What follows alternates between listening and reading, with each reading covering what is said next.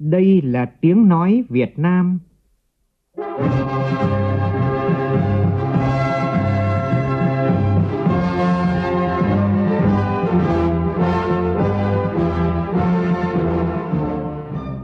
là tiếng nói Việt Nam, phát thanh từ Hà Nội, thủ đô nước Cộng hòa xã hội chủ nghĩa Việt Nam.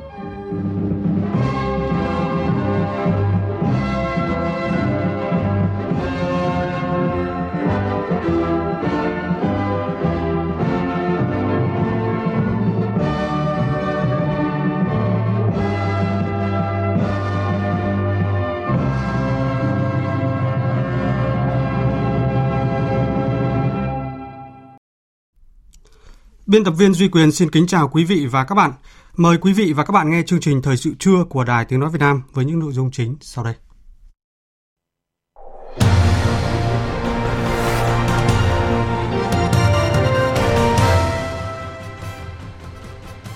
Bộ Chính trị ban hành quy định về việc kiểm soát quyền lực trong công tác cán bộ và chống chạy chức chạy quyền.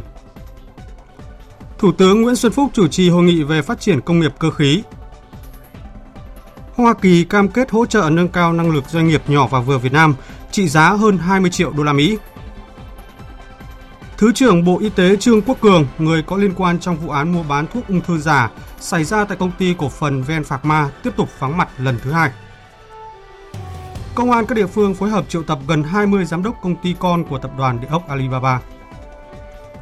Trong phần tin thế giới, Anh, Pháp và Đức cùng lúc cáo buộc Iran đứng đằng sau cuộc tấn công vào mỏ dầu của Ả Rập Xê Út trong bối cảnh Mỹ công khai tuyên bố quyết tìm kiếm một liên minh chống Iran, dấu hiệu cho thấy căng thẳng giữa hai bên lên một nước thang mới. Tổng thư ký Liên Hợp Quốc Antonio Guterres tuyên bố thành lập Ủy ban Hiến pháp của Syria. Đây là dấu mốc quan trọng cho tiến trình hòa bình ở quốc gia Trung Đông này.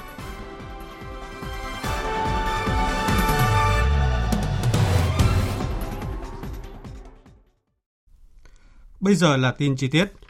Thưa quý vị và các bạn, thay mặt Bộ Chính trị, Tổng Bí thư Nguyễn Phú Trọng vừa ký ban hành quy định số 205 về việc kiểm soát quyền lực trong công tác cán bộ và chống chạy chức chạy quyền. Quy định này quy định về việc kiểm soát quyền lực trong tất cả công tác cán bộ và chống chạy chức chạy quyền. Tin cụ thể như sau. Quy định nêu rõ, đối với các cấp ủy, tổ chức đảng, tập thể lãnh đạo địa phương, cơ quan đơn vị, lãnh đạo chỉ đạo thực hiện đầy đủ, nghiêm túc các nguyên tắc, quy định, quy chế, quy trình về công tác cán bộ, thường xuyên tự kiểm tra, kịp thời chấn chỉnh những sai sót và chịu trách nhiệm về những hạn chế, khuyết điểm trong công tác cán bộ thuộc phạm vi thẩm quyền, trách nhiệm được giao. Giả soát sửa đổi bổ sung hoặc ban hành theo thẩm quyền các quy định, quy chế về công tác cán bộ, quy định cụ thể trách nhiệm của tập thể, cá nhân, quy trình thủ tục đảm bảo dân chủ, khách quan, công khai, minh bạch trong từng khâu về công tác cán bộ thường xuyên kiểm tra, giám sát các cơ quan tham mưu, giúp việc, các cơ quan cấp dưới và cán bộ công chức thuộc quyền quản lý trong thực hiện nhiệm vụ về công tác cán bộ. Chấn chỉnh xử lý kịp thời, nghiêm minh những hành vi vi phạm các quy định của Đảng, Nhà nước về công tác cán bộ và quy định này. Bảo vệ và khen thưởng kịp thời các cá nhân phát hiện, phản ánh, tố cáo vi phạm trong công tác cán bộ, xử lý nghiêm những người lợi dụng việc này để tố cáo hoặc lan truyền các thông tin sai sự thật nhằm hạ uy tín của người khác điều động chuyển đổi vị trí công tác đối với những người được phân công làm công tác nhân sự hoặc theo dõi công tác cán bộ tại một địa bàn, lĩnh vực đã đảm nhiệm công việc 5 năm liên tiếp hoặc khi thấy cần thiết.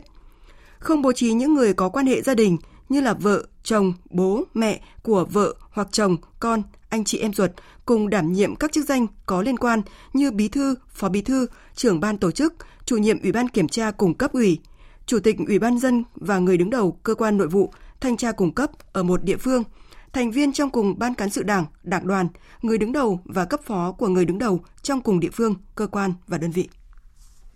Sáng nay tại Hà Nội, Thủ tướng Nguyễn Xuân Phúc chủ trì hội nghị về các giải pháp thúc đẩy phát triển ngành cơ khí của Việt Nam. Phát biểu tại hội nghị, Thủ tướng đánh giá cao các đại biểu đưa ra các ý kiến tâm huyết và cho biết, sau hội nghị này sẽ có một nghị quyết của chính phủ về giải pháp phát triển ngành cơ khí Việt Nam – Cùng dự có Phó Thủ tướng Trịnh Đình Dũng, lãnh đạo một số bộ ngành và địa phương, các tổ chức quốc tế, các chuyên gia và doanh nghiệp trong và ngoài nước. Phóng viên Vũ Dũng đưa tin. Theo thông tin tại hội nghị, dự báo đến năm 2030, tổng nhu cầu về thiết bị máy móc cơ khí phục vụ cho sản xuất xây lắp tại Việt Nam sẽ đạt khoảng 350 tỷ đô la Mỹ. Nếu có chính sách hợp lý, các doanh nghiệp trong nước có thể đáp ứng được một nửa nhu cầu này. Tại hội nghị, đại diện các hiệp hội và doanh nghiệp trong các ngành cơ khí đều đề nghị chính phủ cần thiết kế các chính sách ưu đãi, khuyến khích hơn nữa đối với các doanh nghiệp cơ khí, cùng với đó là duy trì sự tăng trưởng ổn định của thị trường để là đầu ra khuyến khích doanh nghiệp cơ khí phát triển. Bên cạnh đó, một giải pháp quan trọng là cần có những hàng rào kỹ thuật để bảo hộ ngành cơ khí trong nước, bởi như nhiều nước hiện nay, đây là biện pháp rất hiệu quả. Đơn cử như nếu xuất khẩu được một chiếc ô tô vào Philippines mất 4 tháng, Thái Lan mất tới 8 tháng. Ông Nguyễn Chí Sáng, Phó Chủ tịch kiêm Tổng Thư ký Hiệp hội Doanh nghiệp Cơ khí Việt Nam cho biết, Hiệp hội đang có khoảng 200 thành viên là các doanh nghiệp cơ khí. Nhất là mình à, phải hỗ trợ được cái thị trường. Thực ra là bây giờ đã vào WTO rồi, tôi rất hiểu là chúng ta là không thể phá vỡ những cái thỏa thuận thương mại. Thế tuy nhiên là kể cả Mỹ, kể cả Trung Quốc, kể cả châu Âu, nếu mà không có những cái biện pháp bảo vệ thị trường, không có những cái biện pháp một cách mềm dẻo thì Mỹ bây giờ cũng đóng cửa các các ngành công nghiệp, châu Âu cũng đóng cửa ngành thép. Thì Việt Nam cũng như thế, không thể chúng ta nói rằng là vì chúng ta tham gia vào thị vào WTO mà chúng ta không bảo vệ được, không bảo hộ được thị trường. Chúng ta hoàn toàn có thể bảo hộ được. Đấy là cái thứ nhất và cái thứ hai là luật đấu thầu. Luật đấu thầu bây giờ chúng ta vẫn đang bị cái đấu thầu giá rẻ. Bây giờ cái cái nguồn gốc xuất xứ ai cũng hiểu rằng mua một cái Mercedes với một cái à, à, uh, uh, Lifan của Trung Quốc thì giá khác nhau. Nhưng mà khi đấu thầu nhà mình thì không có cho quy định được nguồn gốc xuất xứ là tính cái cái hệ số giá nó khác nhau. Thì bây giờ chúng ta vẫn bị tự trói chúng ta, chúng ta ra một cái luật và chúng ta trói chúng ta vào phải mua hàng giá rẻ với chất lượng thấp với giá rẻ. Phát biểu tại hội nghị, Thủ tướng Nguyễn Xuân Phúc nhấn mạnh, để phát triển được thì cần có ngành cơ khí tốt, một ngành công nghiệp nền tảng, một trụ cột xương sống của nền kinh tế. Ngành cơ khí phát triển tốt cả về số lượng và chất lượng thì góp phần giúp kinh tế Việt Nam tự cường và hội nhập sâu rộng. Hoàn ngành sự quyết tâm tâm huyết của các đại biểu đóng góp để đưa ngành cơ khí Việt Nam phát triển, Thủ tướng nhấn mạnh, chính phủ quyết chiến để phát triển ngành cơ khí Việt Nam. Thủ tướng đánh giá, ngành cơ khí Việt Nam thời gian qua cũng đã đạt được một số kết quả tích cực với nhiều nhà máy, doanh nghiệp cơ khí được hình thành, trong đó có những thương hiệu lớn trong các lĩnh vực công nghiệp điện, ô tô, nông nghiệp, y tế. Tuy nhiên, Thủ tướng cũng nêu ra những hạn chế yếu kém của ngành cơ khí Việt Nam, trong đó còn ít doanh nghiệp đầu tàu có thể cạnh tranh với quốc tế. Trong thời gian tới để phát triển ngành cơ khí nước ta, Thủ tướng chỉ đạo. Trước hết là chúng ta phải có khát vọng, tâm huyết với phát triển kinh tế Việt Nam và phát triển cơ khí Việt Nam để tăng tăng chủ giá trị toàn cầu. Đấy. Ông đại diện Toyota ở ông có nói cái ý là ông phải tăng trưởng tốt thì sản phẩm cơ khí mới thể tiêu thụ được. Nhà nước phải làm cái việc này. Ông không tăng trưởng tốt ô tô ông tiêu thụ bằng cái nào? Chính sách vĩ mô đấy. Ông là tỷ giá lạm phát cao, làm sao người ta có thể tiêu thụ sản phẩm của anh được? cái đấy cái đầu tiên mà chính phủ phải lo. Chưa nói hòa bình này khác là cái thứ cái thứ hai là mình phải xác định cái cái thị trường cho rõ nét hơn, phân khúc thị trường và trong nước, ngoài nước. Và từ đó, các chính sách vĩ mô kèm theo, đặc biệt chính sách thuế và lãi suất để hỗ trợ cho ngành cơ khí và được rõ hơn. Cùng với đó, Thủ tướng cho rằng cần xác lập thị trường rõ nét hơn cho các sản phẩm cơ khí để có các chính sách vĩ mô hợp lý hơn, khuyến khích cơ khí Việt Nam phát triển. Thủ tướng cũng tán thành với đại biểu về việc phát triển cơ khí nông nghiệp để giảm thất thoát, tăng thu nhập, tăng năng suất cho người nông dân. Tiếp thu ý kiến đại biểu nêu ra, Thủ tướng cho rằng trong thời gian tới cần hoàn thiện thể chế chính sách đồng bộ, đủ mạnh, đặc biệt là chính sách nội địa hóa. Trong đó chính sách thuế phải hỗ trợ hơn nữa, lãi suất phải tiếp tục giảm thấp hơn – Cùng với đó là tạo điều kiện thị trường cho các doanh nghiệp cơ khí phát triển, chú trọng doanh nghiệp trong nước tham gia cung cấp phụ tùng cho các doanh nghiệp nước ngoài. Quý vị và các bạn đang nghe chương trình Thời sự trưa của Đài Tiếng Nói Việt Nam. Chương trình tiếp tục với những nội dung quan trọng khác. Bên lề hội nghị Chủ tịch Quốc hội các nước Á Âu lần thứ tư diễn ra tại thủ đô Nur Sultan của Kazakhstan, hôm qua Phó Chủ tịch Thường trực Quốc hội Tòng Thị Phóng đã tiến hành các cuộc tiếp xúc song phương với nhiều đoàn đại biểu. Tin của phóng viên Anh Tú, thường trú tại Liên bang Nga. Tại cuộc gặp với đoàn đại biểu Nga, Phó Chủ tịch Thường trực Quốc hội Tòng Thị Phóng đánh giá cao quan hệ hợp tác giữa Quốc hội Việt Nam và các cơ quan lập pháp của Liên bang Nga. Đặc biệt, trong năm 2018, việc Chủ tịch Quốc hội Việt Nam và Chủ tịch Duma Quốc gia Liên bang Nga ký thỏa thuận về việc thành lập Ủy ban Liên nghị viện giữa Quốc hội Việt Nam và Duma Quốc gia Liên bang Nga đánh dấu bước phát triển mới trong quan hệ nghị viện song phương. Hiện Quốc hội Việt Nam đang tích cực chuẩn bị phiên họp thứ nhất của Ủy ban trong khuôn khổ chuyến thăm chính thức Liên bang Nga tới đây của Chủ tịch Quốc hội Nguyễn Thị Kim Ngân. Phó Chủ tịch Quốc hội Tòng Thị Phóng cũng đề nghị phía Nga và Việt Nam hợp tác chặt chẽ, tận dụng tốt những lợi thế mà Hiệp định Thương mại Tự do giữa Việt Nam và Liên minh Kinh tế Á-Âu mang lại để tạo điều kiện thuận lợi hơn cho hoạt động kinh tế, thương mại giữa Việt Nam, Liên bang Nga nói riêng và Việt Nam, Liên minh Kinh tế Á-Âu nói chung. Về phần mình, bà Olga Timofeeva coi đây là cơ hội để ra soát điểm lại các nội dung hợp tác trong quan hệ song phương, bày tỏ vui mừng trước việc Quốc hội Việt Nam thường xuyên cử đoàn đại biểu tham dự MRCIP. Bà Olga Timofeeva khẳng định các nghị sĩ Duma Quốc gia Nga dù thuộc đảng phái chính trị nào đều đạt được sự thống nhất cao trong việc ủng hộ Việt Nam trên các diễn đàn đa phương. Tại cuộc gặp với ngài nghị sĩ Takeo Kawamura, trưởng đoàn Nhật Bản, Phó Chủ tịch Thường trực Quốc hội Tòng Thị Phóng khẳng định Nhật Bản là một trong những đối tác quan trọng nhất của Việt Nam. Quốc hội và chính phủ Việt Nam đánh giá cao mối quan hệ này, luôn làm hết sức mình tháo gỡ mọi khó khăn vướng mắc để quan hệ hai nước ngày càng phát triển mạnh mẽ. Vui mừng được gặp Chủ tịch Quốc hội Campuchia Samdech Heng Samrin bên lề MRCIP, Phó Chủ tịch Quốc hội Tòng Thị Phóng chúc mừng Quốc hội Campuchia do ngài Samdech Heng Samrin làm chủ tịch đã có nhiều quyết định sáng suốt phát triển đất nước, về phần mình, Chủ tịch Quốc hội Campuchia Samdech Heng Samrin nhấn mạnh nhờ có sự hợp tác chặt chẽ ở các cấp nên hai bên đã tạo ra được nhiều giá trị quý báu để giáo dục cho thế hệ trẻ hai nước tiếp tục cố gắng, cống hiến, nỗ lực nâng cao đời sống nhân dân hai nước. Sự kiện cấp cao với chủ đề kỷ niệm 70 năm Công ước Geneva đầu tư cho nhân văn thông qua chủ nghĩa đa phương đã diễn ra ngày 23 tháng 9 tại trụ sở Liên Hợp Quốc ở New York bên lề Đại hội đồng Liên Hợp Quốc khóa 74. Đại sứ trưởng đoàn đại diện thường trực Việt Nam Đặng Đình Quý, đại diện cho Việt Nam phát biểu tại sự kiện quan trọng này. Phóng viên Phạm Huân, thường trú tại Mỹ đưa tin. Các ý kiến phát biểu khẳng định các công ước Geneva là văn kiện chủ chốt của luật nhân đạo quốc tế, có tính phổ cập toàn cầu, biểu trưng cho tính nhân văn là giá trị cốt lõi của Liên Hợp Quốc. Các đại biểu cũng nhấn mạnh các vấn đề toàn cầu, trong đó có các vấn đề nhân đạo, chỉ có thể được giải quyết thông qua chủ nghĩa đa phương. Chủ nghĩa đa phương không là lựa chọn mà là yêu cầu tiên quyết nhằm thúc đẩy nhân văn, Phát biểu tại sự kiện, đại sứ, trưởng với đoàn đại diện thường trực Việt Nam tại Liên Hợp Quốc Đặng Đình Quý chia sẻ, các thách thức toàn cầu hiện nay có hệ quả sống còn đối với sự tồn vong của nhân loại. Trong bối cảnh đó, các nước cần duy trì cam kết cao nhất đối với chủ nghĩa đa phương và hệ thống quốc tế dựa trên hiến trương Liên Hợp Quốc và luật pháp quốc tế, chuyển các cam kết chính trị thành hành động cụ thể, qua đó tăng cường năng lực của hệ thống đa phương trong giải quyết các vấn đề toàn cầu, bảo đảm hòa bình, an ninh, thúc đẩy phát triển bền vững, Đại sứ Đặng Đình Quý tái khẳng định cam kết của Việt Nam đối với chủ nghĩa đa phương và các giá trị nhân văn cốt lõi của luật nhân đạo quốc tế. Như chúng tôi đã thông tin, sáng nay tại Hà Nội, Cơ quan Phát triển Quốc tế Hoa Kỳ USS cùng Văn phòng Chính phủ và Bộ Kế hoạch Đầu tư khởi động dự án thúc đẩy cải cách và nâng cao năng lực kết nối của doanh nghiệp nhỏ và vừa do USS tài trợ.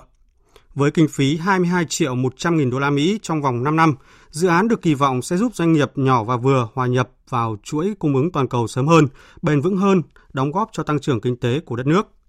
Phản ánh của phóng viên Thu Trang. Các doanh nghiệp nhỏ và vừa đang chiếm hơn 98% tổng số doanh nghiệp, tạo ra 63% lượng việc làm cho xã hội và đóng góp 45% GDP. Tuy nhiên, tỷ lệ nội địa hóa tại Việt Nam còn thấp theo tiêu chuẩn khu vực và toàn cầu. Lý do được các chuyên gia tham dự sự kiện khẳng định là do việc áp dụng công nghệ còn lạc hậu, năng suất thấp, thiếu kinh nghiệm làm việc với đối tác trong và ngoài nước, thiếu nhân lực kỹ năng nghề cao, trình độ quản lý kém hay là khả năng tiếp cận tài chính thấp. Bộ trưởng Bộ Kế hoạch và Đầu tư Nguyễn Chí Dũng khẳng định. Nó có một cái vấn đề mà thiếu cái khả năng liên kết với các doanh nghiệp với nhau. Hiện nay chúng ta đang bị rời rạc trong trong một cái nền kinh tế. Mà đây là một vấn đề rất lớn.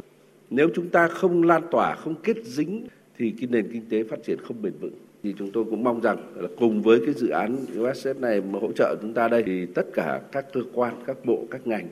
các địa phương hãy hành động và cụ thể hóa thật sự quyết liệt để làm sao hỗ trợ cho khu vực tư nhân và đặc biệt là các doanh nghiệp nhỏ vừa phát triển một cách tốt nhất. Trên tinh thần đó, ông Daniel Crittenbrink, Đại sứ quán Hoa Kỳ tại Việt Nam, đại diện cơ quan phát triển quốc tế Hoa Kỳ nêu cụ thể, trong tổng số 22 triệu 100 nghìn đô la Mỹ được chi để hỗ trợ thúc đẩy nâng cao năng lực cạnh tranh cho các doanh nghiệp nhỏ và vừa tại Việt Nam cho đến năm 2023. Thực chất, Hoa Kỳ đã và đang thông qua dự án để hỗ trợ cho các doanh nghiệp nhỏ và vừa của ngành điện tử và kim khí Sắp tới thì cơ quan này sẽ phối hợp cùng cơ quan chức năng Việt Nam nghiên cứu và mở rộng đối tượng hưởng lợi. Điều này không chỉ hỗ trợ phát triển của khối doanh nghiệp, của nền kinh tế Việt Nam mà còn gắn kết quan hệ ngoại giao của hai nước. Các doanh nghiệp nhỏ và vừa đóng một vai trò rất quan trọng đối với tương lai kinh tế của Việt Nam. Tuy nhiên, mới chỉ có rất ít doanh nghiệp nhỏ và vừa Việt Nam được kết nối vào chuỗi cung ứng quốc tế và trong nước. Việt Nam cần phát triển có chiều sâu các doanh nghiệp nhỏ và vừa bởi vì họ là xương sống của tăng trưởng kinh tế và có thể à, như vậy thì mới có thể là cải thiện được thu nhập cho người lao động và chủ doanh nghiệp của Việt Nam.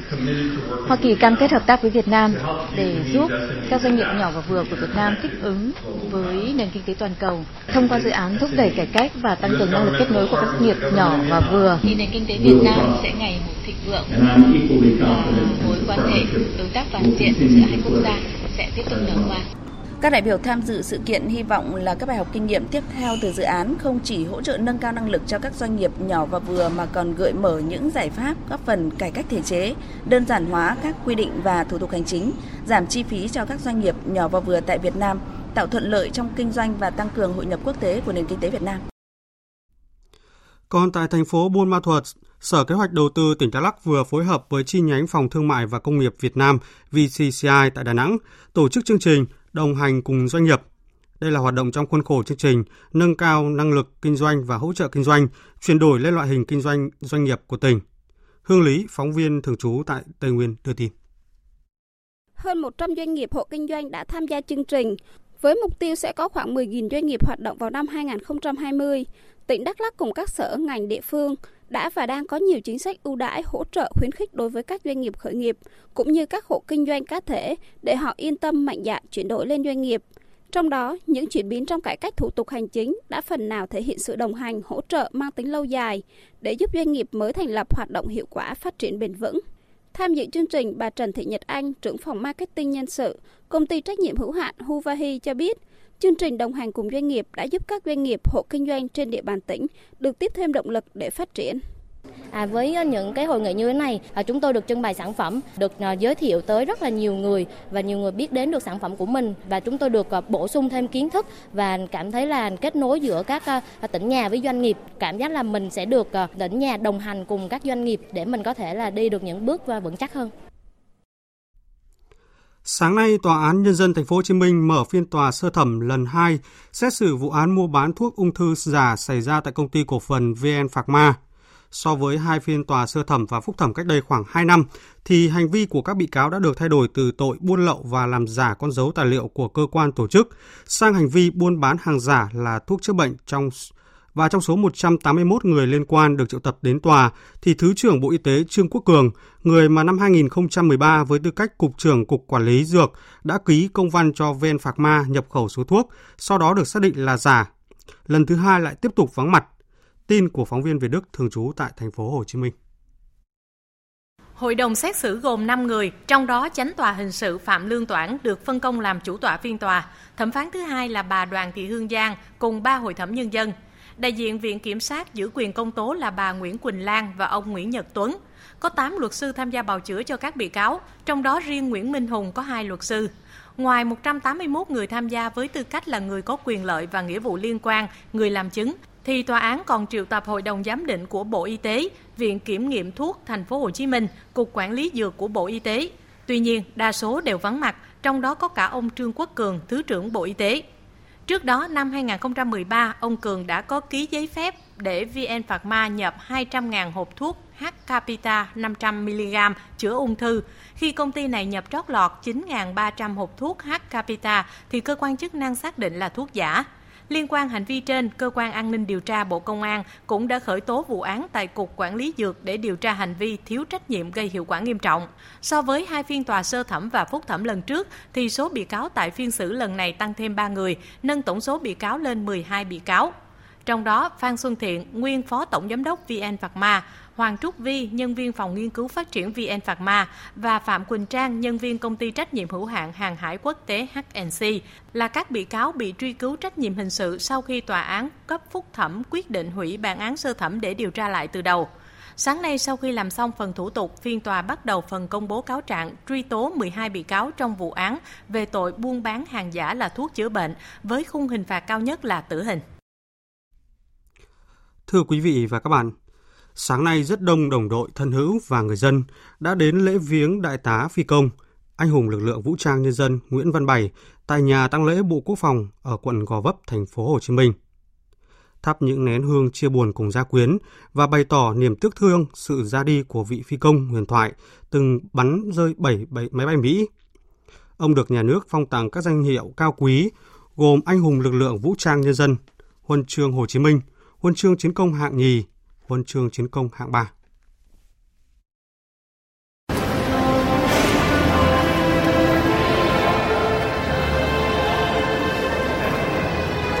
Chín giờ sáng lễ viếng mới bắt đầu, nhưng ngay từ rất sớm, đồng đội thân hữu và người dân đã tập trung trong khuôn viên bên trong nhà tang lễ, chờ được thắp nén tâm nhang bày tỏ sự tiếc thương, sự ra đi của vị phi công anh hùng Nguyễn Văn Bảy. Cả cuộc đời mình, cánh én bạc phương Nam Nguyễn Văn Bảy đã luôn là một người chiến sĩ bộ đội cụ hồ trung kiên mà bình dị.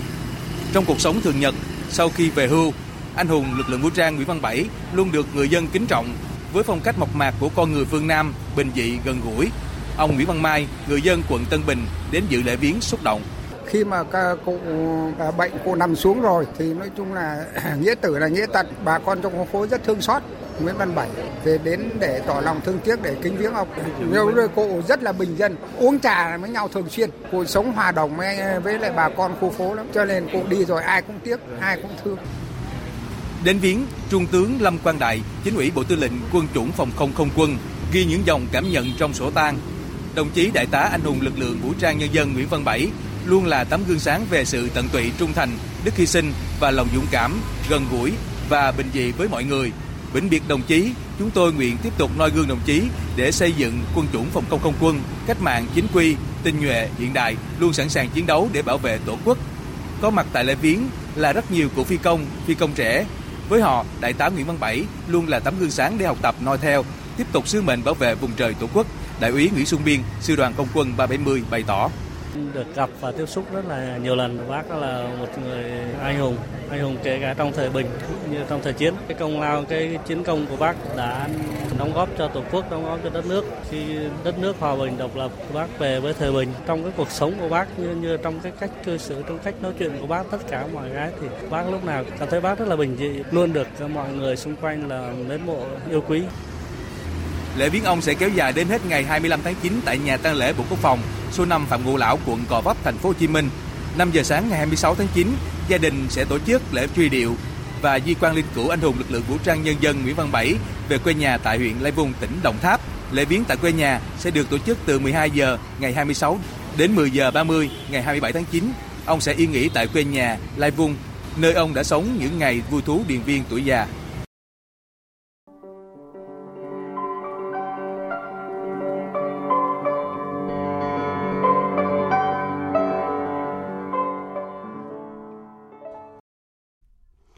Quý vị và các bạn đang nghe chương trình Thời sự trưa của Đài Tiếng Nói Việt Nam. Chương trình tiếp tục với một số tin tức quốc tế đáng chú ý. Mỹ và các nước phương Tây đang không ngừng gia tăng sức ép lên nước Cộng hòa Hồi giáo Iran sau vụ tấn công các cơ sở dầu mỏ của Ả Rập Xê Út. Phát biểu tại một sự kiện của Tổ chức Xã hội châu Á tại thành phố New York, đặc phái viên của Mỹ về Iran Brian Hook tuyên bố đang tìm cách xây dựng một liên minh toàn cầu chống lại Iran và sẽ hành động một cách cẩn trọng. Phóng viên Phạm Huân, thường trú tại Mỹ, đưa tin.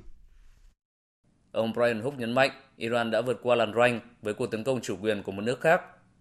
Theo ông Brian Hook, Mỹ đang tìm cách giải quyết vấn đề này thông qua ngoại giao và nỗ lực đa phương, trong đó có Hội đồng Bảo an Liên Hợp Quốc.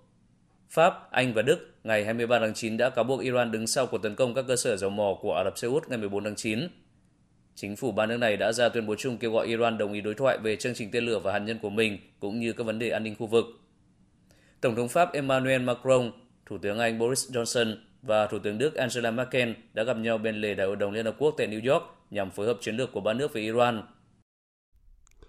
Tổng thư ký Liên Hợp Quốc Antonio Guterres tuyên bố thành lập Ủy ban Hiến pháp của Syria, một bước đi được chờ đợi từ lâu trong tiến trình hòa bình ở quốc gia Trung Đông này.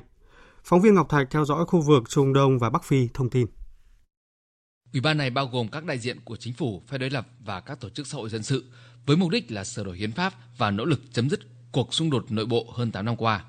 Theo kế của Liên Hợp Quốc, Ủy ban Hiến pháp Syria có 150 thành viên, 50 người thuộc chính phủ lựa chọn, 50 người thuộc phe đối lập và 50 người đại diện cho các tổ chức xã hội dân sự. Ủy ban này không bao gồm đại diện của chính quyền tự trị người quốc ở miền Bắc và Đông Syria.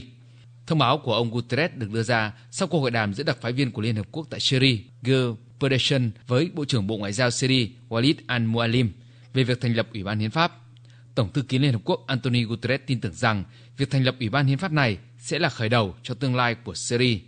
Ông Guterres cho biết quá trình này sẽ đi kèm với các biện pháp xây dựng lòng tin cụ thể giữa các bên ở Syria,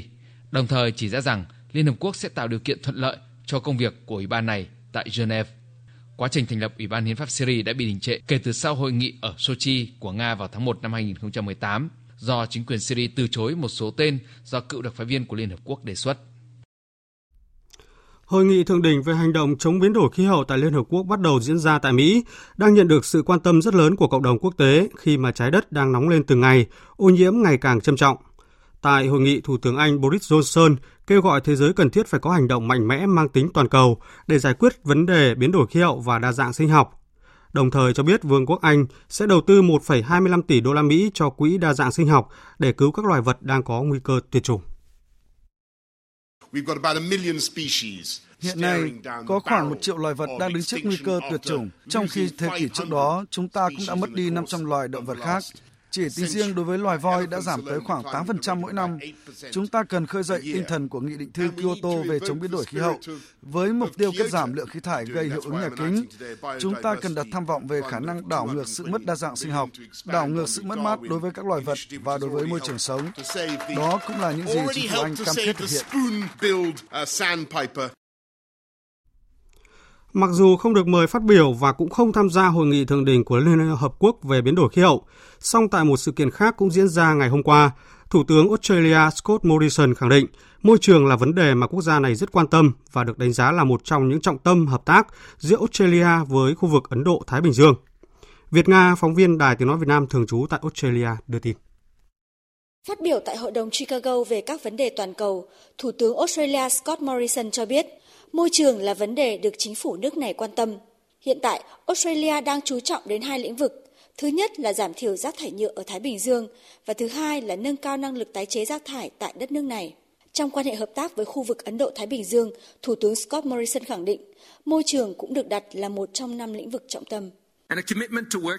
Chúng tôi cam kết sẽ cùng với các nước tìm giải pháp cho các vấn đề chung, bao gồm đại dương, biến đổi khí hậu, đánh bắt cá bất hợp pháp và ô nhiễm rác thải nhựa. Tháng trước, Australia công bố gói hỗ trợ 500 triệu đô la Australia nhằm giúp các nước Thái Bình Dương khắc phục tác động và làm chậm lại quá trình biến đổi khí hậu cũng như thu gom và xử lý rác thải. Trước đó, chính phủ Australia cũng tuyên bố đầu tư 20 triệu đô la Australia vào việc xây dựng các nhà máy tái chế rác và đầu tư vào công nghệ để giảm thiểu việc đổ rác thải ra môi trường. Đêm qua theo giờ Việt Nam, hàng nghìn người dân Mỹ tổ chức cuộc biểu tình tại thủ đô Washington DC nhằm kêu gọi chính quyền có những hành động cụ thể trong cuộc chiến chống biến đổi khí hậu. Hoạt động biểu tình đã khiến giao thông tại thủ đô Washington DC tê, tê liệt. Và trước đó thì ngày 20 tháng 9 thì hàng triệu người ở khắp nơi trên thế giới đã tham gia một cuộc tuần hành chống biến đổi khí hậu do giới trẻ dẫn đầu. Hưởng ứng phong trào thứ sáu vì tương lai mà nữ sinh người Thụy Điển Greta Thunberg khởi xướng từ năm tháng 8 năm 2018. Tiếp theo chương trình, biên tập viên Bùi Chuyên sẽ chuyển đến quý vị và các bạn một số thông tin về thời tiết đáng chú ý. Sau buổi sáng sớm sương lành lạnh, trưa và chiều nay Bắc Bộ và các tỉnh từ Thanh Hóa đến Hà Tĩnh chuyển nắng khô, nhiệt độ cao nhất 30 đến 33 độ, độ ẩm thấp nhất chỉ từ 40 đến 55%. Giữa tuần lại có không khí lạnh, nhờ thế miền Bắc sẽ được hưởng tiết trời lành lạnh về đêm và sáng sớm trong những ngày tới. Nhiệt độ thấp nhất ở thủ đô Hà Nội cả tuần chỉ ở mức 22 đến 24 độ. Còn vùng núi cao sẽ được hưởng cái rét như mùa đông trong cả tuần. Sapa có đêm chỉ xuống 11 đến 12 độ. Từ Quảng Bình đến Bình Thuận, khu vực Tây Nguyên và Nam Bộ cũng có nắng vào hôm nay, nhiệt độ cao nhất từ 29 đến 34 độ. Tuy nhiên lượng ẩm trong không khí cao hơn trên 60%. Về chiều tối và đêm, từ Thanh Hóa tới Quảng Ngãi có thể chuyển mưa rông rải rác, đề phòng sấm sét và gió giật mạnh kèm theo.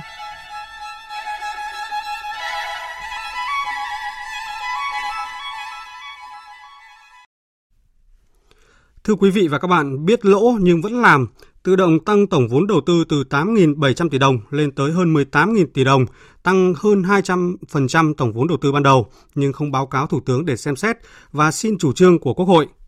Đây là những sai phạm điển hình trong việc xây dựng quản lý sử dụng vốn dự án đường sắt Cát Linh Hà Đông vừa được Kiểm toán Nhà nước công bố. Có thể nói những hậu quả mà dự án này để lại là rất nặng nề về cả mặt kinh tế lẫn xã hội, làm suy giảm lòng tin trong nhân dân. Ai phải chịu trách nhiệm về những sai phạm này và đâu là những bài học rút ra để không lặp lại một dự án Cát Linh Hà Đông trong tương lai?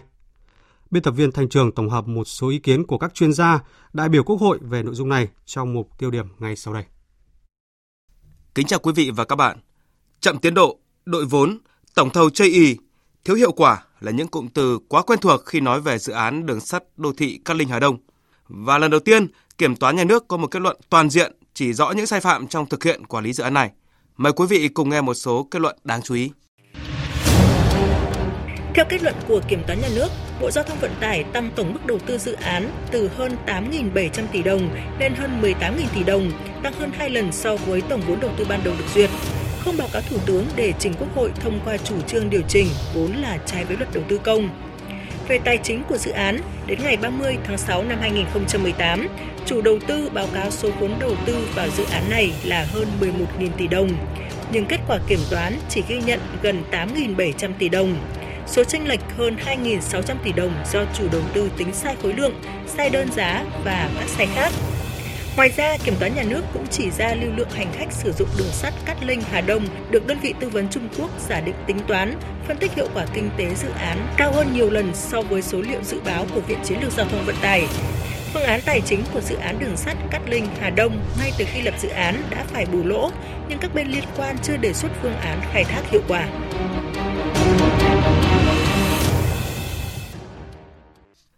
Những kết luận kiểm toán đưa ra không làm người dân và giới chuyên gia bất ngờ bởi những nghi vấn về sai phạm, những bức xúc của người dân đã thể hiện suốt thời gian dài vừa qua khi dự án liên tục lỗi hẹn ngày hoàn thành, tổng vốn đầu tư tăng gấp rưỡi, gấp đôi, rồi hơn gấp đôi và liệu còn tăng nữa hay không vẫn chưa ai đoán định được. Điều có bất ngờ là chủ đầu tư tự động đội vốn hàng nghìn tỷ đồng mà chưa báo cáo Thủ tướng để xem xét và xin chủ trương của Quốc hội. Theo tiến sĩ Hoàng Ngọc Giao, Viện trưởng Viện Nghiên cứu Chính sách và Pháp luật, thì đây là hành vi vi phạm đặc biệt nghiêm trọng. Trong trường hợp này, cái việc phải làm rõ trách nhiệm của các quan chức nhà nước liên quan, của các nhà thầu liên quan cần phải được làm rõ. Mà có lẽ trách nhiệm đầu tiên phải là Bộ Giao thông Vận tải. Và bốn đời Bộ trưởng Giao thông Vận tải thì bốn ông Bộ trưởng nó phải chịu trách nhiệm như thế nào cũng cần phải làm rõ xác định xem là trách nhiệm nào thuộc về trách nhiệm hành chính trách nhiệm nào mà có dấu hiệu về tham nhũng thì xử lý theo hình sự. Ông Lê Quang Thường, nguyên phó trưởng ban thường trực ban tổ chức trung ương nêu quan điểm dự án đường sắt Cát Linh Hà Đông như ung nhọt mà người dân thủ đô mỗi khi đi qua đều cảm thấy nhức nhối. Dự án này là một điển hình về việc gây thất thoát ngân sách. Chuyên gia kinh tế Đặng Đình Đào cho rằng kết quả kiểm toán nhà nước mới là bước khởi đầu. Tiếp theo, thanh tra chính phủ, ủy ban kiểm tra trung ương cần vào cuộc để truy trách nhiệm tới cùng của các cá nhân, tập thể có sai phạm. Chuyển sang cơ quan điều tra, chuyển sang ủy ban kiểm tra trung ương vì đó là đúng hoàn toàn chính xác cái đó rõ ràng thì dứt khoát phải làm trong thể để dây duyên dự án này đến dự án khác là cái trách nhiệm vấn đề là lợi ích vấn đề là coi cái tiền ngân sách là tiền chua cái này là cái không thể chấp nhận được đồng tình quan điểm này đại biểu quốc hội Hoàng Văn Cường nêu ý kiến tôi nghĩ rằng là đây mới là chỉ là ý kiến kiểm toán. Sau khi kiểm toán mới nhận rồi thì sẽ phải qua các cái quá trình để ờ, kiểm tra xem điều tra xem cái vấn đề nó là cái gì ở khâu nào. Tôi nghĩ chắc chắn là những cơ quan trách nhiệm phải vào cuộc chứ không thể để dư nằm ngơ được. Điều người dân cũng đặc biệt quan tâm là số tiền tranh lệch hơn 2.600 tỷ đồng do chủ đầu tư tính sai khối lượng, sai đơn giá và các sai khác mà kiểm toán nhà nước chỉ ra, thì ai sẽ phải chịu trách nhiệm và đền bù ngân sách về các sai sót này? Ông Hoàng Ngọc Giao và đại biểu Quốc hội Hoàng Văn Cường cũng khuyến nghị qua quá trình thực hiện và quản lý dự án đường sắt Cát Linh Hà Đông, cơ quan chức năng cần sớm rút ra những bài học cho công tác kiểm soát đầu tư công để không lặp lại những trường hợp tương tự. Trước hết, muốn kiểm tra kiểm soát được ngăn chặn được thì phải minh bạch. Minh bạch từ cái khâu đề xuất dự án. Có nên làm hay không làm dự án này? Lời lãi bao nhiêu để cho nhân dân được biết cho nhân dân tham gia ý kiến cho nên sự tham gia của người dân trong các công trình đầu tư công, nó là một nguyên tắc rất quan trọng để giám sát cái việc thực hiện các dự án đầu tư công. Chúng ta phải có cái năng lực làm chủ của cái dự án, phải có một cái công khai minh bạch từ khâu thiết kế, khâu thẩm tra và cái quá trình triển khai để không chỉ các cơ quan có cái chức năng trong cái việc là kiểm tra giám sát mà cần phải có cái sự tham gia của người dân.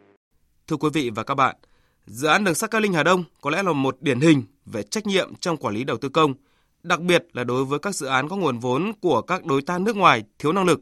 Dư luận đang chờ đợi cơ quan chức năng sẽ xử lý rõ những yếu kém, những sai phạm của các tổ chức cá nhân trong thực hiện dự án này. Và không chỉ có các tổ chức cá nhân trong nước, mà cần chỉ rõ trách nhiệm của tổng thầu người nước ngoài về những thiệt hại do việc chậm tiến độ, đội vốn gây ra để xử lý theo quy định như kiểm toán nhà nước kiến nghị trong kết luận. Chỉ khi làm rõ được các sai phạm và xử lý tới cùng sai phạm thì mới tăng sức gian đe, cảnh báo cho những người thực hiện dự án công sau này để không còn sự vô trách nhiệm trong quản lý, điều hành ở bất cứ dự án nào như dự án Cát Linh Hà Đông. Quý vị và các bạn vừa nghe mục tiêu điểm thời sự trưa nay về trách nhiệm của các cơ quan chức năng trong việc đội vốn tại dự án đường sắt Cát Linh Hà Đông tại Hà Nội. Chương trình thời sự trưa của Đài Tiếng nói Việt Nam tiếp tục với những nội dung đáng chú ý.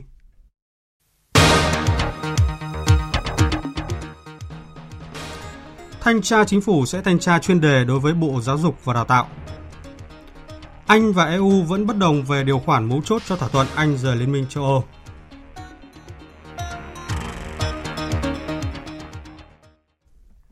Thưa quý vị và các bạn, hội nghị lần thứ 23 của Hiệp hội các tổ chức nghiên cứu khoa học xã hội châu Á đã khai mạc sáng nay tại Hà Nội.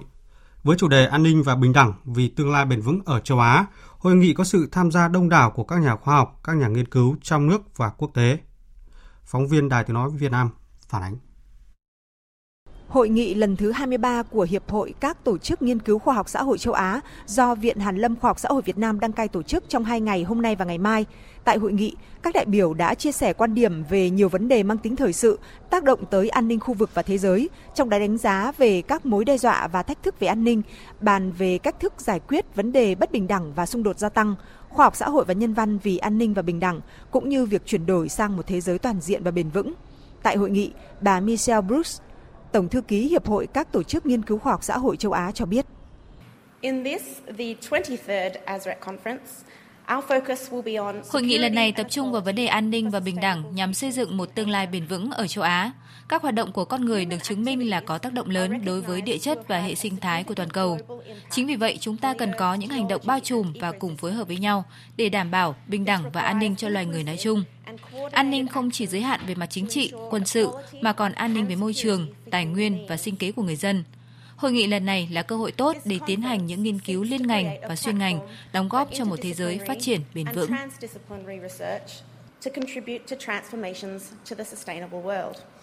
Trong phiên họp sáng nay, hội nghị đã đề cập tới những thách thức và triển vọng trong hợp tác ở khu vực Đông Á, tác động của cuộc cạnh tranh chiến lược Mỹ-Trung đến an ninh Đông Á, quan điểm của Việt Nam về việc giải quyết các vấn đề an ninh phi truyền thống trong tiến trình hội nhập khu vực.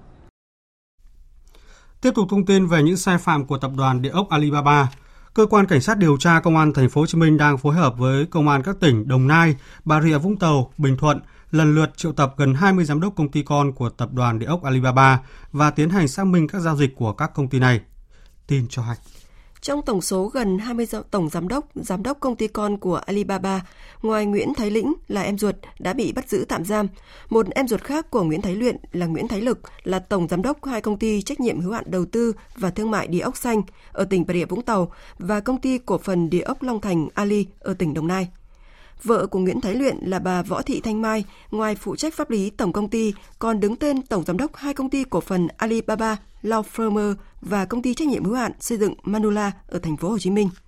Riêng Nguyễn Thái Luyện, ngoài là chủ tịch hội đồng quản trị Alibaba, còn đứng tên tổng giám đốc công ty cổ phần đầu tư và phát triển địa ốc Ali có trụ sở đặt tại 97 Lý Triệu, An Khê, Thanh Khê, thành phố Đà Nẵng. Ngoài ra, cơ quan điều tra đang tiến hành làm rõ thông tin ông Bùi Minh Đức, Tổng Giám đốc Công ty Cổ phần Địa ốc Đầu tư và Phát triển TL, đặt trụ sở tại khu 3, Tập Phước, Long Phước, Long Thành, Đồng Nai. Cụ thể, Đức sinh năm 1981, có chứng minh nhân dân được Công an Bình Thuận cấp vào năm 2009. Sau đó chuyển hộ khẩu vào phường Vĩnh Phú, thị xã Thuận An, tỉnh Bình Dương. Ngày 17 tháng 6 năm 2019, ông Đức là người trực tiếp ký hợp đồng đặt cọc 35 tỷ đồng để mua 179 ha của dự án Thiên Thai Gia Trang ở Hàm Tân, Bình Thuận. Mặc dù toàn bộ 39 giấy chứng nhận quyền sử dụng đất với diện tích 179 ha đều là đất nông nghiệp và đến ngày 16 tháng 10 mới là đợt chuyển tiền cuối cùng trong giao dịch chuyển nhượng có giá 175 tỷ đồng. Tuy nhiên, Alibaba đã phân ra làm 8.752 nền với tên gọi Ali Versinai City và giao bán nhận tiền đặt cọc của rất nhiều khách hàng. Đây cũng là một trong những dự án lớn nhất từ trước đến nay của Alibaba. Liên quan đến vụ nữ cổ động viên bị trúng pháo sáng trên sân hàng đẫy, cơ quan cảnh sát điều tra công an quận Đống Đa, thành phố Hà Nội cho biết, cơ quan này đã ra quyết định khởi tố bị can bắt tạm giam đối với Vũ Trung Trực, sinh năm 1984, trú tại xã Giao Châu, huyện Giao Thủy, tỉnh Nam Định, để điều tra về hành vi gây dối trật tự công cộng. Trước đó ngày 11 tháng 9 thì Trực mang hai quả pháo dù, 18 quả pháo sáng đi Hà Nội để cổ vũ trận bóng đá giữa câu lạc bộ Hà Nội và câu lạc bộ Nam Định. Khi tập trung tại Nam Định, Trực cho ba người khác ba quả pháo sáng và bán cho một người 6 quả pháo sáng. Trên đường đi, Trực đốt một số pháo sáng, giữ lại hai quả pháo dù và bốn quả pháo sáng giấu vào loa thùng để mang vào sân hàng đấy. Khoảng 20 giờ 10 phút là vào khoảng phút thứ 55 của trận đấu, Trực đốt pháo sáng nhưng sợ pháo bắn lên trần nên Trực đã hướng pháo dù bay thẳng sang phía khán đài A. Khi biết pháo bắn trúng người khác, Trực đã lẩn trốn vào thời gian qua. Thanh tra Chính phủ vừa quyết định thanh tra chuyên đề đối với Bộ Giáo dục và Đào tạo. Theo đó thì nhiều vấn đề được dư luận người dân quan tâm sẽ được thực hiện trong cuộc thanh tra này. Tin cụ thể như sau. Theo quyết định do Phó Tổng Thanh tra Chính phủ Trần Ngọc Liêm vừa ký, thì Thanh tra Chính phủ sẽ tiến hành thanh tra chuyên đề công tác quản lý nhà nước về giáo dục đào tạo với nội dung quản lý nhà nước về sách giáo khoa, quản lý triển khai thực hiện một số dự án đầu tư cho giáo dục và đào tạo của Bộ Giáo dục và Đào tạo, thanh tra đội ngũ nhà giáo, hệ thống các cơ sở đào tạo, bồi dưỡng nhà giáo, biên chế sự nghiệp thuộc lĩnh vực giáo dục và đào tạo – thanh tra việc thực hiện công khai đối với cơ sở giáo dục tại năm bộ thuộc Bộ Nông nghiệp và Phát triển Nông thôn, Bộ Tài chính, Bộ Giao thông Vận tải, Bộ Tài nguyên và Môi trường, Bộ Thông tin và Truyền thông và Ủy ban nhân dân 12 tỉnh là Lào Cai, Yên Bái, Bắc Ninh, Quảng Ninh, Gia Lai, Con Tum, Bình Định, Tiền Giang, Long An, Đồng Tháp, Kiên Giang và Cà Mau. Thời kỳ thanh tra từ năm 2014 đến hết năm 2018, khi cần thiết có thể xem xét trước hoặc sau thời kỳ vừa nêu – Thời hạn thanh tra là 80 ngày làm việc thực tế kể từ ngày công bố quyết định thanh tra. Đoàn thanh tra gồm 14 thành viên, trưởng đoàn thanh tra là ông Phan Thăng Long, thanh tra viên cao cấp, phó vụ trưởng vụ 3, thanh tra chính phủ. Nhiệm vụ quyền hạn của trưởng đoàn thanh tra và thành viên đoàn thanh tra thực hiện theo quy định của pháp luật về thanh tra và các quy định khác của pháp luật.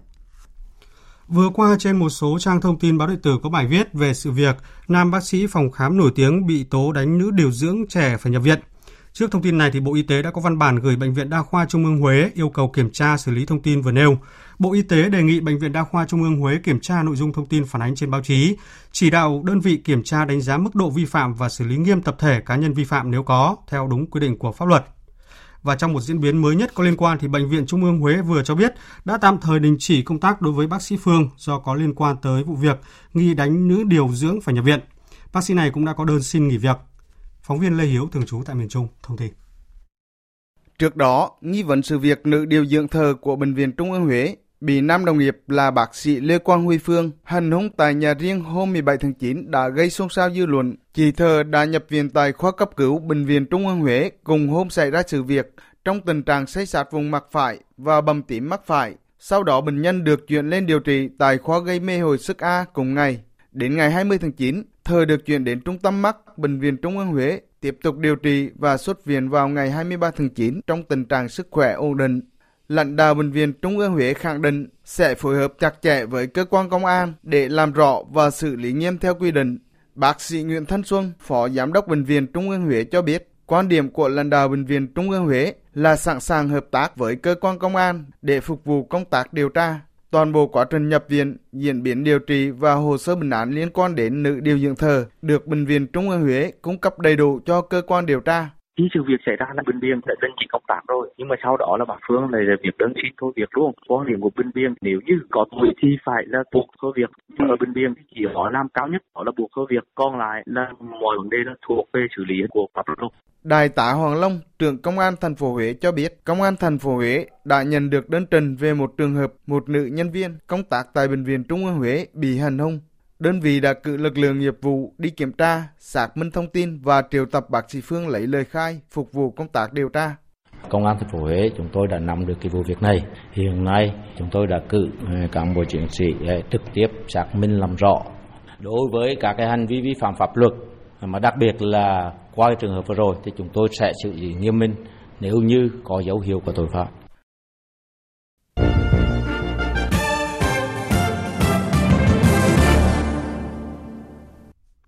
Thủ tướng Anh Boris Johnson và Chủ tịch Hội đồng châu Âu Donald Tusk có cuộc gặp bên lề phiên họp của Đại hội đồng Liên Hợp Quốc tại thành phố New York, Mỹ.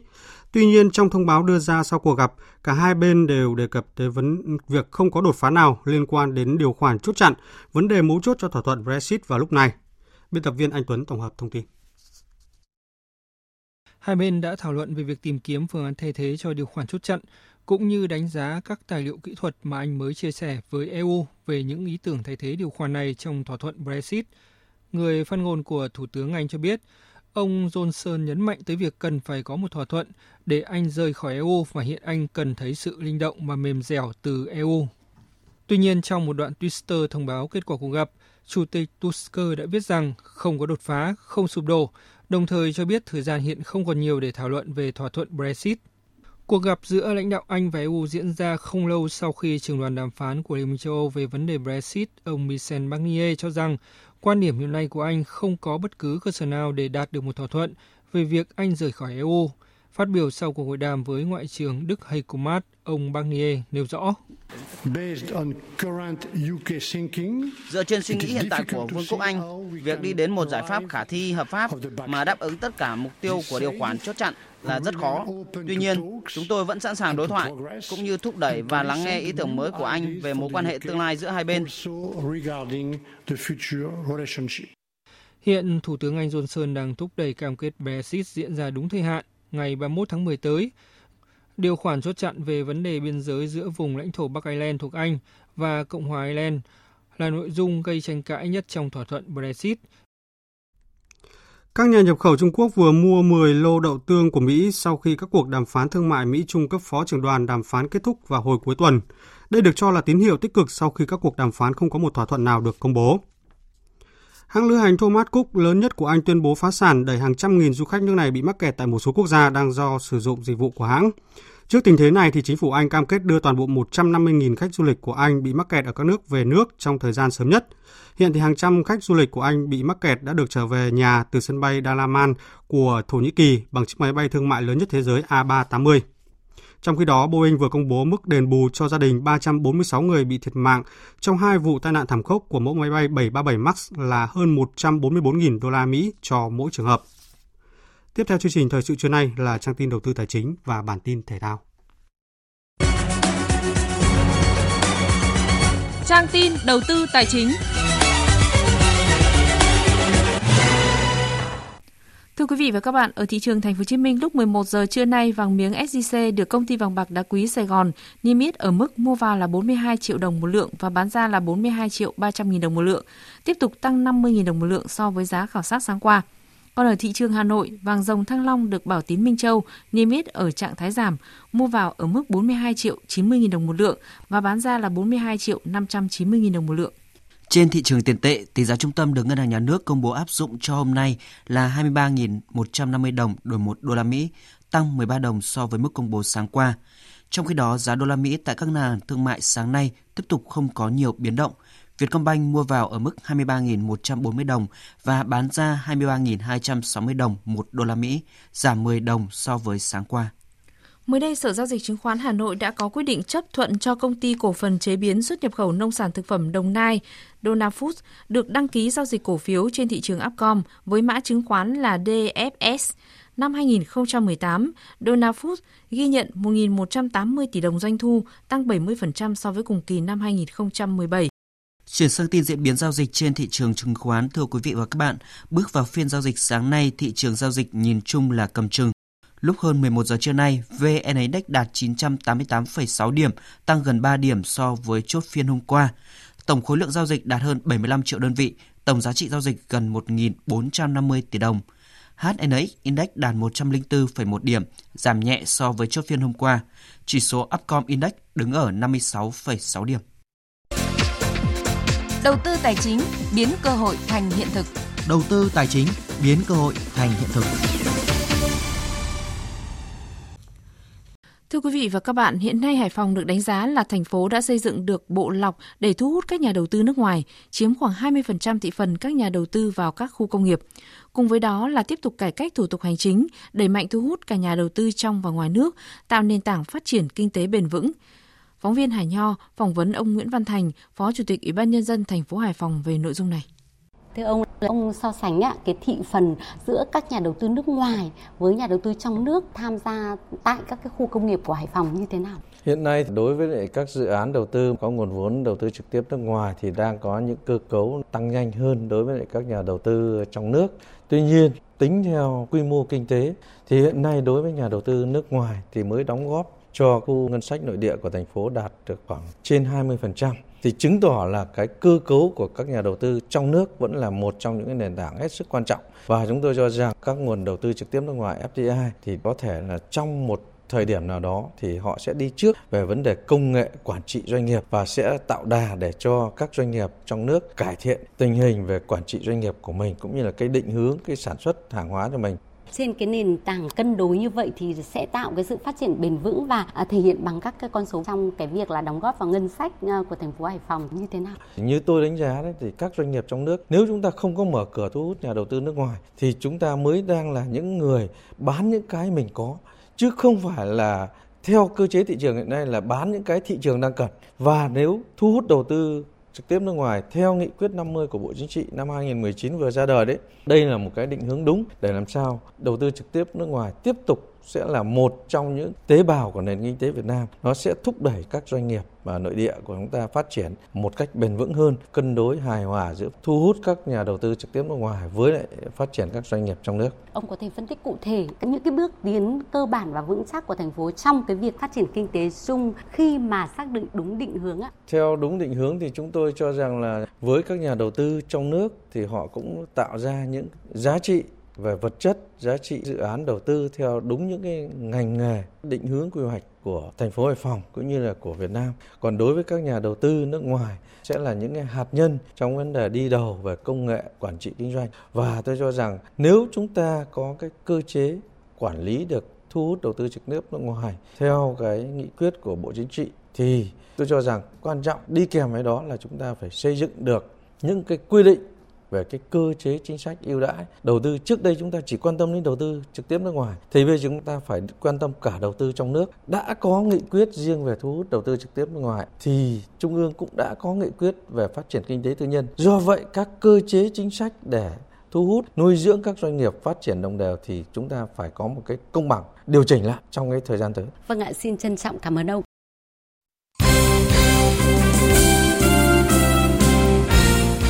Thưa quý vị và các bạn, chuẩn bị cho hai trận đấu vào giữa tháng 10 tới đây gặp Malaysia và Indonesia, đội tuyển Việt Nam bắt đầu tập luyện từ hôm qua trên sân Trung tâm Đào tạo bóng đá trẻ Việt Nam. Do huấn luyện viên Park Hang-seo bận làm việc cùng U22 Việt Nam nên các tuyển thủ chủ yếu được các trợ lý huấn luyện viên hướng dẫn tập phục hồi và các bài tập vận động. Đội tuyển Việt Nam chưa có đủ quân số khi 5 cầu thủ của Hà Nội FC đang chuẩn bị thi đấu ở AFC Cup. Hoàng Thịnh hôm nay mới có thể góp mặt còn ba cầu thủ chơi bóng ở nước ngoài là Đặng Văn Lâm, Đoàn Văn Hậu và Nguyễn Công Phượng được phép tập trung muộn. Trao đổi với truyền thông, tiền vệ Xuân Trường cho biết. Sẽ có những ờ, cạnh tranh mạnh mẽ hơn để ờ, trước khi cái danh sách cuối cùng được rút lại. Điều này sẽ tốt cho tất cả cầu thủ của đội tuyển nói chung lần này. Không đặt nặng vấn đề là mình sẽ thi đấu với ai. mà cái quan trọng nhất đối với em bây giờ là em sẽ cố gắng để được ra sân ở chính thức. Theo kế hoạch, đội tuyển Việt Nam sẽ duy trì một buổi tập một ngày vào các buổi chiều cho tới khi đối đầu với tuyển Malaysia vào ngày 10 tháng 10 tới trên sân vận động quốc gia Mỹ Đình. Xuân Trường cho rằng Ờ, như mọi người biết thì trận đấu vừa rồi gặp UE thì Malaysia đã chơi rất hay và khó chịu. Em nghĩ là trận đấu này sẽ là một trận đấu rất khó khăn với đội tuyển. Cũng trong ngày hôm qua, tại Trung tâm đào tạo bóng đá PVF Hưng Yên, đội tuyển U19 Việt Nam đã bước vào giai đoạn tập luyện thứ hai hướng đến vòng loại giải U19 châu Á 2020. Sau giai đoạn 1, huấn luyện viên Philip Chuzier đã loại 5 cầu thủ, trong khi đó 6 cầu thủ khác tạm thời về câu lạc bộ để dự vòng loại U21 quốc gia. Mới đây, vị chiến lược gia người Pháp triệu tập bổ sung 6 cầu thủ gồm Lê Trung Tuấn, Tống Ngọc Anh, Trần Quốc Đạt của Thanh Hóa, Lê Văn Thành của Sông Lam Nghệ An, Huỳnh Công Đến của Phú Hiến và Bùi Anh Thống của Công an Nhân dân. Lúc này, cuộc cạnh tranh trên hàng công rất khó khăn. Chân sức 17 tuổi, Nguyễn Văn Tùng của Hà Nội cho biết. À, đợt tập trung đầu tiên em không có tên trong danh sách. Đợt tập này, huấn luyện viên đã trao cho em cơ hội. Em sẽ cố gắng 200% sức, cố gắng à, tiếp thu những bài tập thầy đưa ra và hiểu thầy hơn.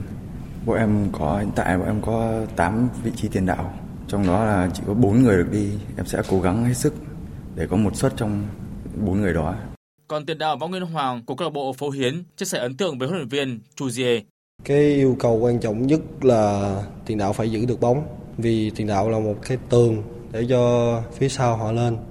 Nên yêu cầu của ban huấn luyện đưa ra là tiền đạo phải giữ được bóng. Khi mà tiền vệ đưa bóng lên cho mình. Bác Philip là một người rất là nhiệt huyết và bác đã truyền đạt rất nhiều ờ, những cái thông tin về đội tuyển Nhật Bản và cái câu lạc bộ bác đã từng dẫn dắt điều ờ, em ờ, khắc cốt ghi tâm nhất của bác Chelsea là truyền đạt sự tự tin cho các cầu thủ Việt Nam Giai đoạn tập huấn thứ hai diễn ra đến ngày mùng 2 tháng 10, đội dự kiến có 2 trận đấu tập. Sau đó đến giữa tháng 10, tuyển U19 Việt Nam sẽ dự giải giao hữu quốc tế tổ chức ở Thái Lan.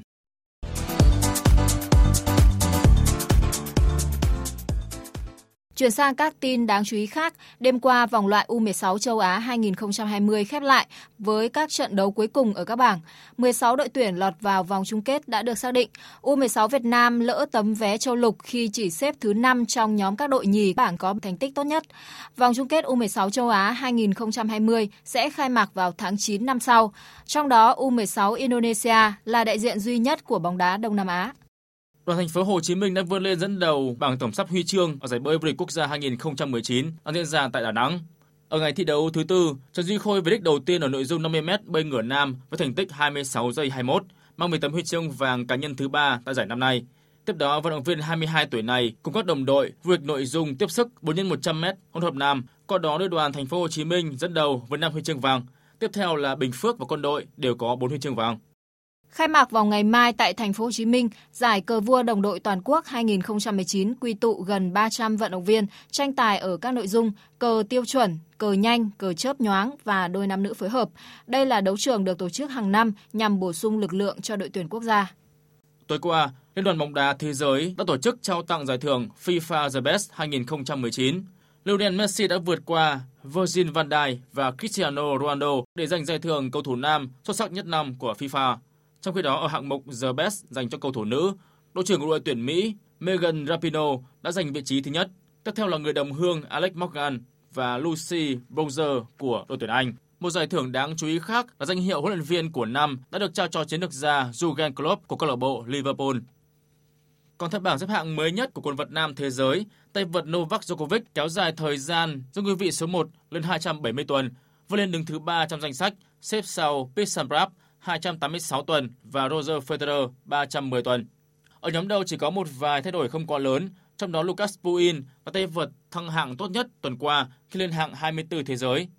Tay vợt số 1 Việt Nam Lý Hoàng Nam tăng 4 bậc vươn lên vị trí 481 thế giới. Bảng xếp hạng đơn nữ cũng không có biến động khi top 10 được giữ nguyên. Dự báo thời tiết Những ngày này, thời tiết miền Bắc duy trì tình trạng nắng hanh cùng không khí rất khô, độ ẩm thường xuyên ở mức dưới 60%. Thêm vào đó, dù ban ngày trời nắng nhưng ban đêm trời lạnh, nhanh chóng trở lạnh.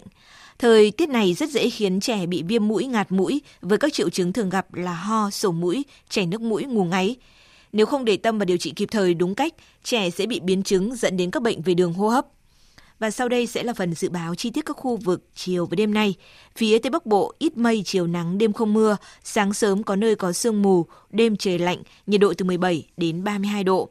Phía Đông Bắc Bộ chiều nắng, đêm không mưa, sáng sớm có sương mù và sương mù nhẹ dài rác, đêm trời lạnh, nhiệt độ từ 20 đến 33 độ, vùng núi từ 17 đến 20 độ, có nơi thấp nhất dưới 16 độ. Các tỉnh từ Thanh Hóa đến Thừa Thiên Huế, phía Bắc có mây, chiều nắng, chiều tối và đêm có mưa rào và rông vài nơi. Phía Nam từ Quảng Bình đến Thừa Thiên Huế có mưa rào và có nơi có rông, nhiệt độ từ 21 đến 32 độ. Các tỉnh ven biển từ Đà Nẵng đến Bình Thuận, chiều nắng, chiều tối và đêm có mưa rào và rông vài nơi, nhiệt độ từ 23 đến 32 độ. Tây Nguyên, chiều nắng, chiều tối và đêm có mưa rào và rông vài nơi, nhiệt độ từ 19 đến 31 độ. Nam Bộ, chiều nắng, chiều tối và đêm có mưa rào và rông vài nơi, nhiệt độ từ 23 đến 34 độ. Khu vực Hà Nội chiều nắng, đêm không mưa, sáng sớm có sương mù và sương mù nhẹ rải rác, nhiệt độ từ 20 đến 33 độ. Tiếp theo là dự báo thời tiết biển, vịnh Bắc Bộ và vùng biển từ Quảng Trị đến Quảng Ngãi có mưa vài nơi, tầm nhìn xa trên 10 km, gió đông bắc cấp 4 cấp 5. Vùng biển từ Bình Định đến Ninh Thuận, từ Bình Thuận đến Cà Mau, từ Cà Mau đến Kiên Giang bao gồm cả Phú Quốc có mưa rào và rông vài nơi, tầm nhìn xa trên 10 km, gió Đông Bắc cấp 4, cấp 5 khu vực Bắc, giữa và Nam Biển Đông và khu vực quần đảo Hoàng Sa thuộc thành phố Đà Nẵng, khu vực quần đảo Trường Sa thuộc tỉnh Khánh Hòa có mưa rào và rông vài nơi, tầm nhìn xa trên 10 km, gió Đông Bắc cấp 4, cấp 5. Vịnh Thái Lan có mưa rào và rông vài nơi, tầm nhìn xa trên 10 km, gió nhẹ. Thông tin về thời tiết vừa rồi cũng đã kết thúc chương trình Thời sự trưa nay của Đài Tiếng Nói Việt Nam. Chương trình hôm nay do biên tập viên Nguyễn Hằng, Duy Quyền, Thanh Trường, Minh Châu biên soạn và thực hiện, cùng sự tham gia của kỹ thuật viên Văn Quang. Chịu trách nhiệm nội dung Nguyễn Thị Tuyết Mai. Cảm ơn quý vị đã quan tâm lắng nghe. Kính chào và hẹn gặp lại.